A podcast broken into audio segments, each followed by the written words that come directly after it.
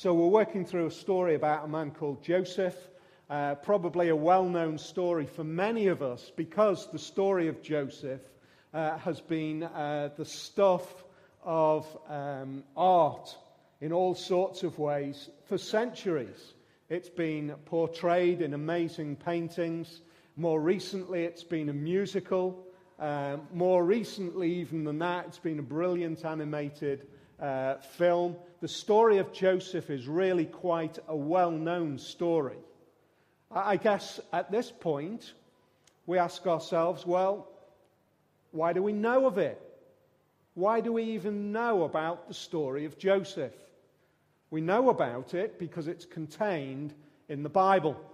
A, a, a group of books, 39 Old Testament books, 27 New Testament books that have been brought together and over centuries, millennia, have been kept and have been passed on and passed on and secured and protected. And here we are, 2,000 years after Jesus, which is another thousand or so years after the Bible was beginning to be formulated. Here we are today, we're reading this account. So I suppose one of the things that I want to ask is the story of, Jesus, of Joseph there so that we might be able to create great art or, or create great stories or, or, the opportunity for Hollywood to create uh, great films? Is it there for that reason or is it there for another reason? Uh, well, as, uh, as a church which believes that the Bible in its completeness is explaining it and taking us on a, a progressive journey of understanding God, it's more than just a great story.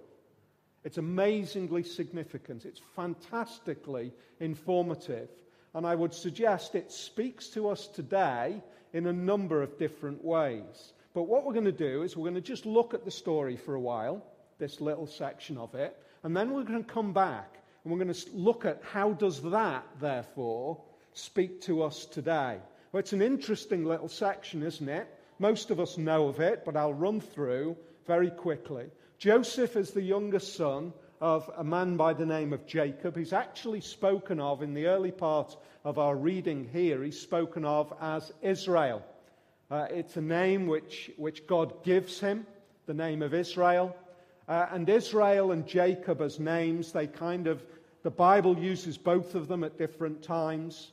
Uh, but here we have Jacob's youngest son being sent by his father uh, to his other brothers.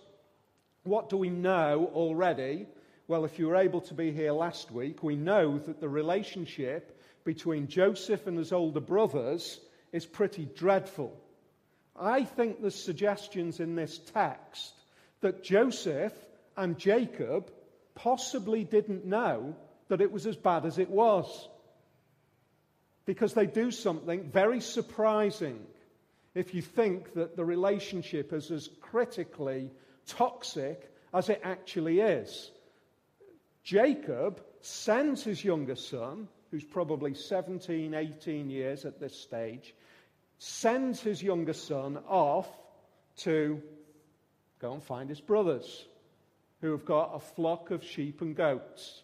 If you've been to any Middle Eastern country, many Middle Eastern countries, uh, running across into other parts of Asia, what you will see is, if you like, traveling uh, shepherds. There will be flocks of sheep or goats that would just be taken from pasture to pasture, ever on the move, always looking for the next uh, source of sustenance for this flock. Uh, and uh, Jacob his older sons, these other uh, older sons, 11 older sons, have taken, uh, 10 older sons, 11 older. We'll come to that later on in the story. Uh, the other older sons have taken away the flocks to find pasture. What we know is that they've traveled quite a distance. They've traveled from Hebron to a place called Shechem. Uh, and that's 50 miles. It's a long way just walking. It's a long distance just walking with a flock of sheep because, uh, with the best will in the world, they don't kind of get on a route march and, and work along with you, do they? They just take their time, they amble along. So these brothers have probably been gone for quite some time. But isn't it also interesting that Joseph is sent by his father.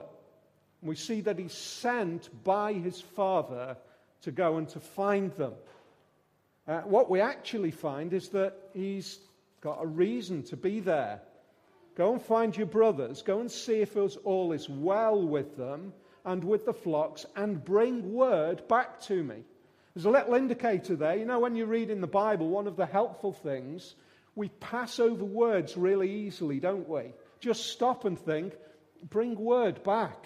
If we've got antennas raised to last week's uh, account, what we see is that because Joseph brought an account back to his father of the behavior of his older brothers, that was precisely the reason that started the animosity between Joseph and his older brothers. Because he brings back a report that they're actually, out of sight of the father, they're behaving in a way which is inappropriate. And here we have, once again, Jacob sending his son, his younger son, to go and find them, probably help them, support, take them, maybe take them some, some food from back home, uh, and then find them and bring a report back. Tell me whether all is well. He's sent by his father. As he travels, he arrives in Shechem, which is the place presumably where they said they were going to go. What we do know is that Shechem was a very, very fertile part of the country. Uh, and so Shechem would have been precisely the kind of place that they would have taken flocks to. It's the kind of place where it would have provided real sustenance uh, for a traveling flock of herders. Uh, and so we see them at Shechem. When Joseph gets to Shechem and they try to find them, there's a problem. It's not there. Uh, there's a really interesting little section we see here that Joseph arrives in Shechem, and in verse 15 it says, A man found him wandering around in the fields. So just a great little. Can you imagine he's 17 or 18? He's been sent 50 miles. It's taken him a good few days to travel to Shechem. Uh, and he's, he's just wandering around in these fertile fields. He knows his brothers would be here, but they're not there. They're not where they said they would be. We have absolutely no indication why they've moved. But what we do know is that when he arrives, there's somebody who knows where they've gone.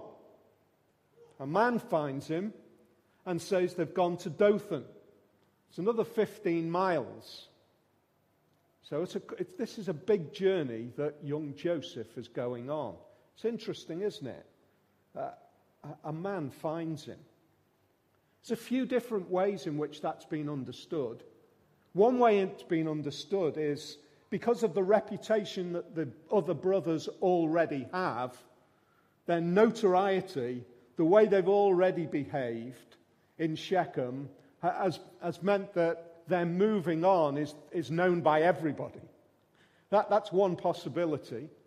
The other possibility is that actually the, the wording that's used is a very interesting set of words, which is very often used in the Old Testament to describe the man. Not just a man, but the man, the man of God. Uh, in fact, no less than the I'm going to use a technical term here, the pre incarnate Jesus. Have you ever wondered what that, uh, the idea of that might mean? Let me just make it clear what the Bible teaches us about Jesus. Jesus didn't start 2,000 years ago in Bethlehem. Jesus, the Son of the living God, is the eternal Son of the living God. Always has been, always will be, always is. And so, what we see on, in the Old Testament at various moments, we see key steps where Jesus becomes present. Isn't that interesting? That tells us something about the Bible. It tells us something about the insistence of God that we are not just sort of thrown onto a story of the message of Jesus being born in Bethlehem, but rather God creates for us a series of, of growing hints, growing suggestions, growing ideas that what happens in Bethlehem is not a surprise. What happens in Bethlehem is precisely what God has always intended for it to happen. That Jesus was always to be present in this world. That Jesus, the one who always is, the great I am, one of the great things that Dom's been uh, spending some time helping us with is seeing in those phrases the I am of Jesus, where Jesus says, I am. He's using an amazingly powerful statement. He's saying, the I am that is reserved for God, Yahweh, the one who appears to Moses in a burning bush. And he says, as Moses approaches, I am. So remove your shoes, your sandals, because this is holy ground. You're coming close to the presence of I am. It's an amazing idea. I'm not tot- I, I'm not convinced either way what this man is. Not sure whether it's one or the other. It might be the great presence of Jesus before his birth. It might be the notoriety of the brothers, but one thing I do know, because of the way the narrator is constructing this story, is the idea that Joseph then had to move on to Dothan. And the fact that he doesn't just wander around the fields helplessly was the direct intervention of God in this story. That's what the narrator at least wants us to understand. When, Dothan, when Jo- Joseph arrives in Shechem, and he's wondering, well, what do I do now? He's not hopeless. God is present in this story. And a man appears and says, Dothan is where you need to get to. What does that say about the kind of God who we are engaging with in the Bible? It's the kind of God who is engaged in the reality of life in this world. The kind of God who is engaging in all of the events. So that the events in Joseph's life, as he takes him step by step, is no less than God's hand leading him every step of the way. How do you feel about your life in relation to that God? That's the kind of God that the Bible describes. Joseph, at this point, I'm guessing, arrives in Shechem, wanders around, hears that his brothers are in Dothan, and that's it. He's just met somebody who tells him to go in that direction. And yet it is massively significant because the narrator wants us to understand that the step by step journey of every one of these infamous characters in the early part of Genesis is all in God's hands. The life of Joseph is not a series of catastrophes. It's a series of God's dealing with this man for a purpose, and therefore get to Dothan. The other thing that we see, it's not clear the deep hatred of the brothers towards Joseph. That is not clear in the early section. There, some commentators suggest the fact that Jacob sends Joseph says that they probably didn't really know the depth of it. But you know what? You can't hide it, can you? You can't hide that kind of bitterness. It, if, it's not, it, if it's not said, it's the great unsaid. In fact, that's exactly what we read earlier on. It is just that, the great unsaid. They couldn't find a way to bring words out of their mouth to speak to their younger brother. And yet, when Joseph is asked by his father to go to Shechem, he is absolutely willing. No question. I'll do that. He's not a little kid, is he? 17, 18 year old, who is willing to do precisely what Jacob has requested him to do, because his father has requested him to do just that. That might not seem significant, but I hope it will in a few minutes. The second thing that we see is the response of the brothers. Jacob then travels to Dothan. So Joseph went after his brothers and found them near Dothan. But they saw him in the distance, and before he reached them, they plotted to kill him. just stop for a minute.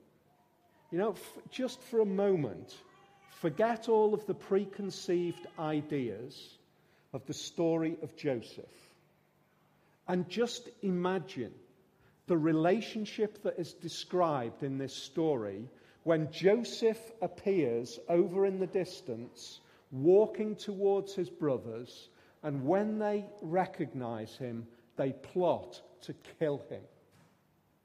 Just moments of pause. What does it mean for a group of brothers to decide to kill their younger brother as he's walking across the plain towards them? Why? Why is that? What we do know is that Joseph is obviously favored by Jacob. Jacob loves him. He's given him an ornate coat. He's identified him over and above the brothers. The brothers despise this of him. And yet, what we also know is that Jacob is actually, we know this from our last series looking at Jacob, we also know that Jacob is actually quite a wealthy man. He's quite rich. He's left his uh, uncle Laban's home and he's left with great riches. He's accumulated riches in various stages of his life. And so when they see Joseph walking across the plain towards them, what they see is the very identification of everything that they think that they are going to lose in the future. I think that's what's going on. The hatred is not just because he's loved. It's quite clear, isn't it, that the brothers don't love Jacob. You say, well, why do you say that? I don't think anybody can be willing to kill somebody else who is loved by somebody else and love that person who loves that person. Does that make sense? Unless there's some sort of twisted mindset that's going on. I love you. I love you deeply, and I know that you love that person deeply. And I want to kill that person. That doesn't mean that I love you. I can't really love you. I might love what I might get out of you, but I can't really love you. And what they see in Joseph is everything that they are going to lose. It's as though Joseph is walking along with this imaginary great pack of all of the wealth of his father displayed before them, and they have the opportunity to get rid of the potential heir as they see it. Get rid of it. Some of you might subscribe to uh, John Piper's daily notes. He, he's, he's, identified um, today the issue of, of money being the root of all evil. You say, well, is that the case? Is that the case here? I think it is. I think it absolutely is. Not money in that sense. But rather, I am going to trust as he puts it very helpfully, I'm going to trust all of the material wealth of this world as being my security and my enjoyment and my hope, and I am not going to trust God. And as soon as I trust material things and what I can accumulate rather than God, I am loving the token which is money what we can create, what we can develop, what we can build. That's the issue that the brothers have got at this point. They see Joseph and he's walking along with the tag of Joseph, Jacob's inheritance on, almost as though the ornate robe that he's wearing across the plain as he's walking towards them is like the the tag that says, Not only have I got this, which you haven't got, I'm going to get everything else as well. And so they determine to kill him because they don't really love Jacob. They love what Jacob can give them, which is a future inheritance. That's a real problem. And so they determine to kill him.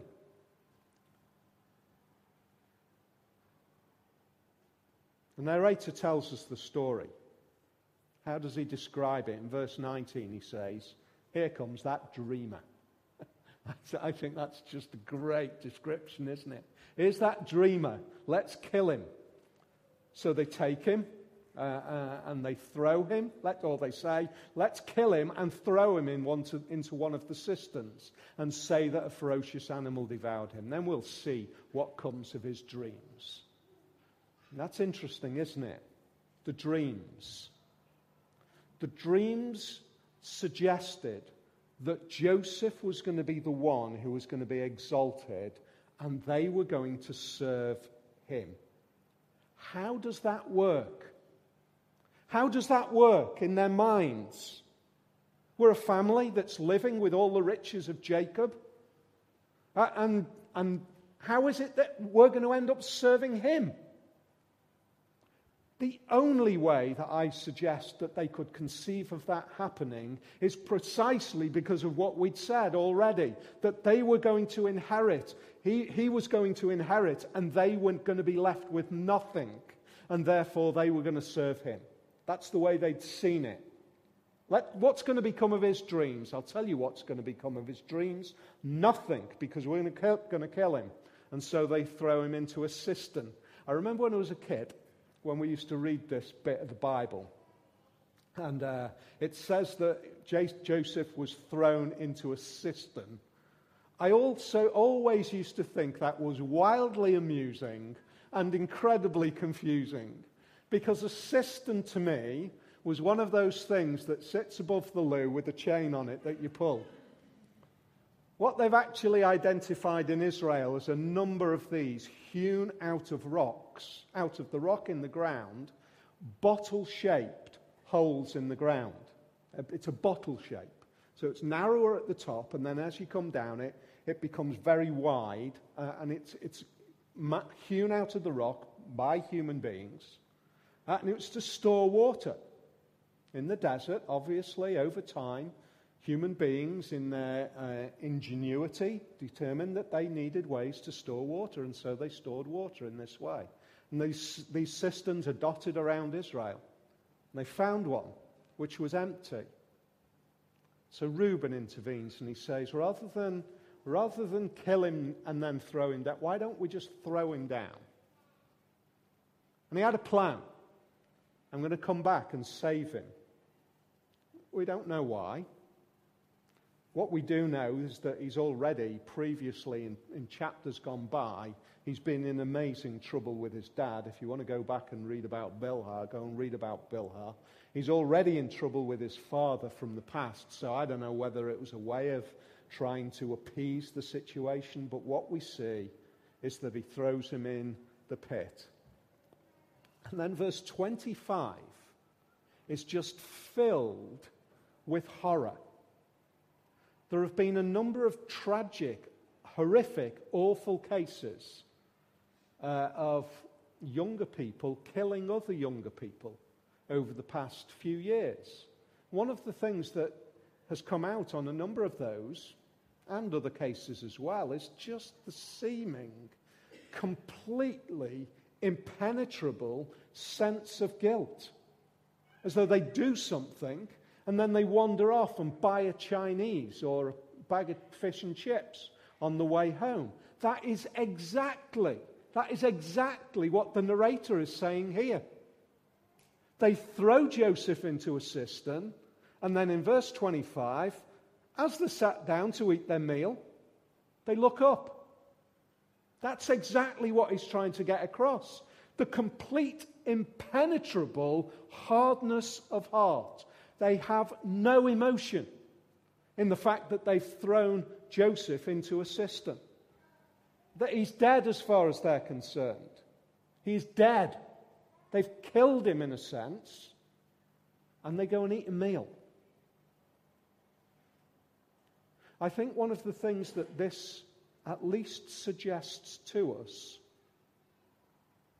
and we need to be aware of this great warning that the Bible brings to us, is that a hard heart comes in a series of steps. It doesn't just happen like that, but it is progressive. From a moment when they're angry about a dream to a moment when they're angry about an ornate robe, to a moment when they're angry to the point where they'll throw him into a hole in the ground, which I don't know about you, but from my point of view, is one of those horrific thoughts. The idea of just being thrown into a hole in the ground is just horrifying. I'm claustrophobic. The idea of that is just dreadful. And here we have these brothers who just go and eat a meal. It's no big deal. How hard the human heart can be. How devastatingly hard the human heart can be. And one of the things I would suggest that the Bible wants to encourage us to see is that none of us are immune to the possibility of a hard heart. None of us a series of events, a sequence of events in our lives can bring us to a hard point, a hardness of heart. All of us, the narrator wants to suggest, have the potential to end up with real deep bitterness. We all have the problem.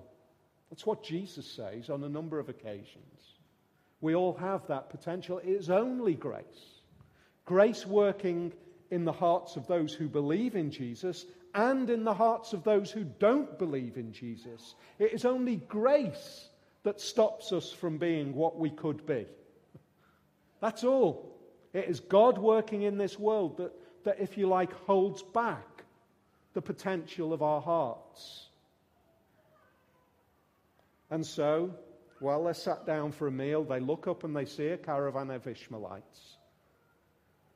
And, and one of those great scenes, you know.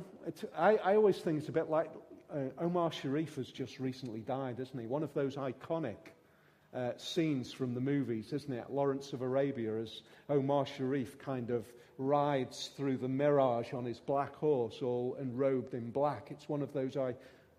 You haven't seen the film? Okay. There's a whole load of blank faces there. It is honestly one of those classic movie moments. Um, just like that, this crowd, this, this caravan of camels appears out of the distance. And as they're eating their meal, they see it. It's not going to move quickly, but they understand what it is. And during that time, as it's traveling in their direction, they hatch a plan. Let's sell him. So they do. That's exactly what they do. They sell him for 30 pieces of silver. 20 pieces of silver, sorry. They, they just do that. I, I think the narrator is just trying to impress on our minds just the horror. It's one thing to dispose of, isn't it? In one, it's no less, is it, to sell your brother into slavery. There have been so many cases that are emerging in our culture today, in our world today, of people who have been trafficked into slavery. It is a horrific thing. It is a terrible thing that is going on in our world. And then, if you imagine that it might be brothers who would do that to another brother, how terrible we see the situation unfolding. So they sell him to the Ishmaelites, sold for silver. How do they then respond to that terrible situation? Well, they do precisely what they said, only they concoct an even greater plan. They were going to tell Jacob that he'd been killed by a ferocious animal. But what they do is they take his ornate robe and they rip it and tear it and they slaughter a goat and they pour the blood of the goat onto the garment and then they carry the garment to Jacob, who's an old man. And they, I, I wonder what that moment must have, I wonder who carried it in. I wonder in whose hands that garment was as they held it in front of Jacob and they said, Is this, is this Joseph's? With all of the horrific behavior beforehand, with all of the deceit that was wrapped up in that, and they see Jacob crumble they see their father absolutely fall apart as he identifies this garment and he says, Yes, that is J- Joseph's, and I will never again be content.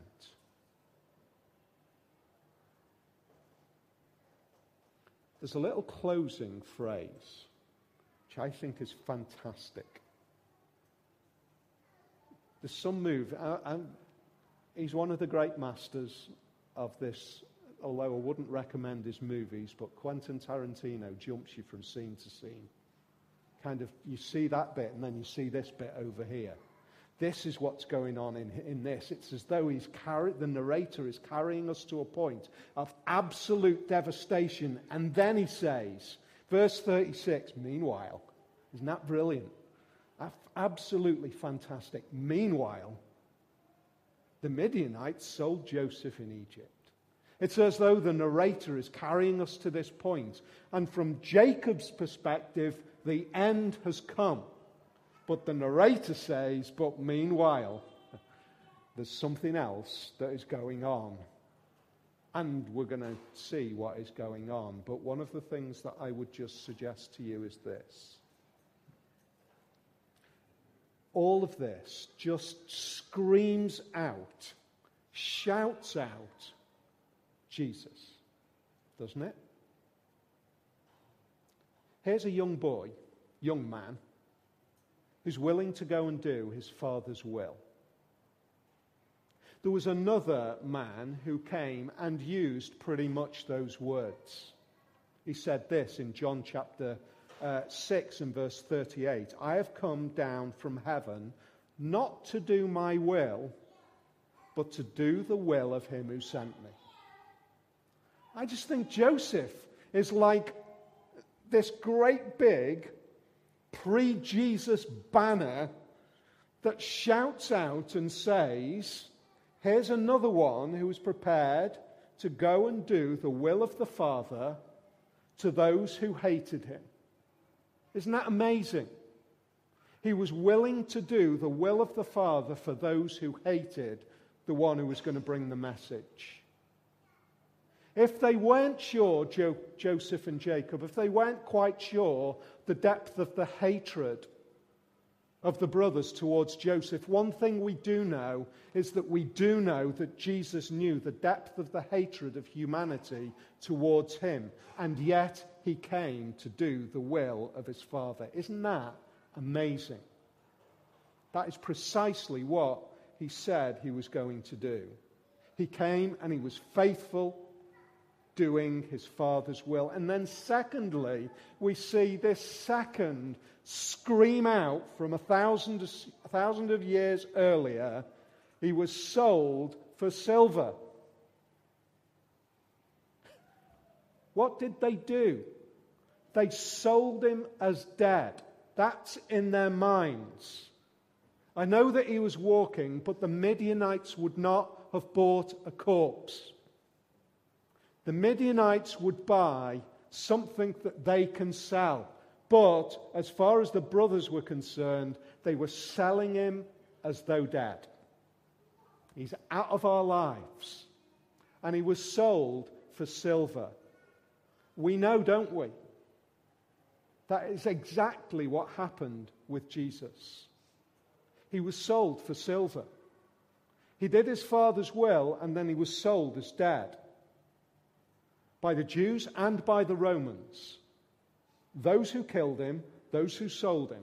just so that we don't get into any kind of anti Semitic thinking, the Jews were guilty and the Romans were guilty. As though the, the Bible is bringing together the whole of humanity in those two pictures and saying who Jesus came to was the whole of the world and they all hated him. And he came to do the will of the Father. Do you know what Joseph didn't realize, I guess, that he was doing another father's will when he went to Shechem, when he then went to Dothan. He was doing the will of Jacob, oh yes, but he was doing the will of another one. Because what God is determined to do is give us confidence in this. So that we can look at this and say, I'm beginning to see the footsteps, the traces of how God is dealing with us, how God is speaking to us, how God is making sure that we understand that it is all about Jesus. Joseph is dead as far as Hebron is concerned when the brothers got back. You can see the blood. He's been torn to shreds by animals. He's gone. But meanwhile, in Egypt, something else is going on.